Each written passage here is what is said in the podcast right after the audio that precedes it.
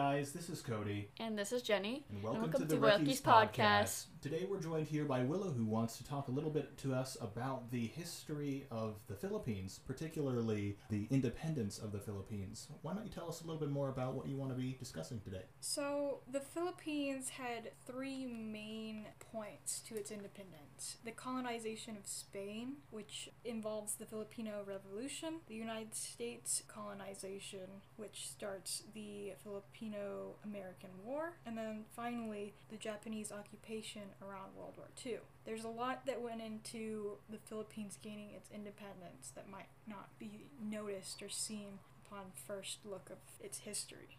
To start, Spain had colonized the Philippines in the early 1500s, and around more of the 1800s, the late 1800s, the Philippine provinces and the people of the Philippines all kind of agreed that they wanted to become an independent state and form the first Filipino republic. And they fought against Spain for independence from 1870 to 1898 which is when the war kind of came to an end with Spain, with the Philippines actually winning, kind of. Technically not a win because there's a little more complicated history. Around 1898, the United States was in a war with Spain over Cuba with the Cuban Revolution. And because the United States won against Spain in this war, the Cuban Revolution, in 1898, Spain sold the Philippines to America for $20 million, which, even though Spain promised basically that they were going to leave the Philippines and give them kind of an independent state, they ended up going behind kind of like this promise, allowed the United States to enter into colonizing the Philippines.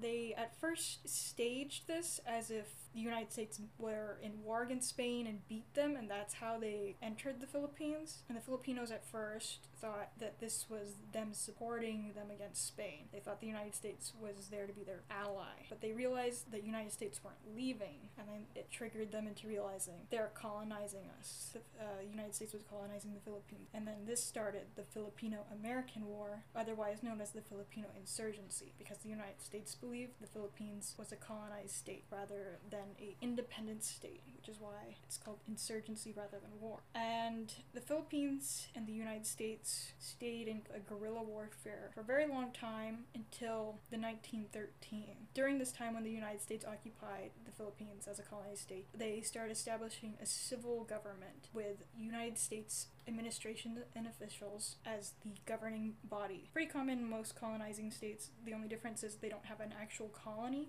It's more they had a governance, and the majority of the United States just stayed in the United States. It's just a few officials that ran the country. Around the 1913s, a man named Francis Burton Harris, he opens more government positions to Filipinos and starts introducing more neo-colonial tendencies because the United States started leaving colonization and believing in less imperialistic tactics and beliefs, and thus starting the idea of having the Philippines an independent nation, self governing, and autonomy. So now, 1913s to 1921, there are Filipino officials, a callback from Spain. The Filipino Republic still existed. They were the main fighting force against the United States and wanting revolution and independence. The party members of the Filipino Republic became very important Filipino representation during this time and were able to grant these positions of like vice general, but they weren't yet able to become governor general. Which is like the president. And by 1930 to 1932, the first plan for independence by the United States Congress was passed called the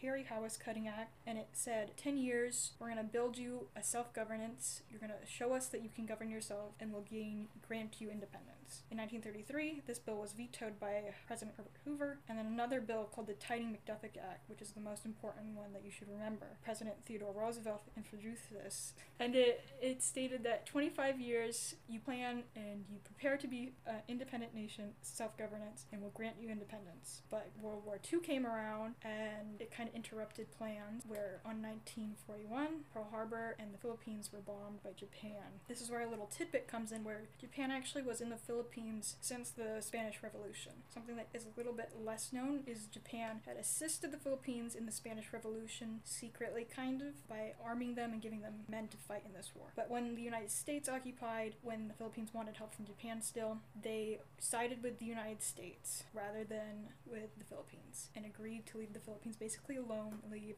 the United States to govern it. But with World War II, Japan was expanding and attacked and managed to drive the uh, United States out of the Philippines and established the Japanese Military Administration, which hosted Japanese officials to govern the country. The United States prior to this had established a commonwealth, which is very similar to kind of the United States government with presidencies. With the Japanese, they demolished this kind of governance and introduced a more imperialistic hierarchy.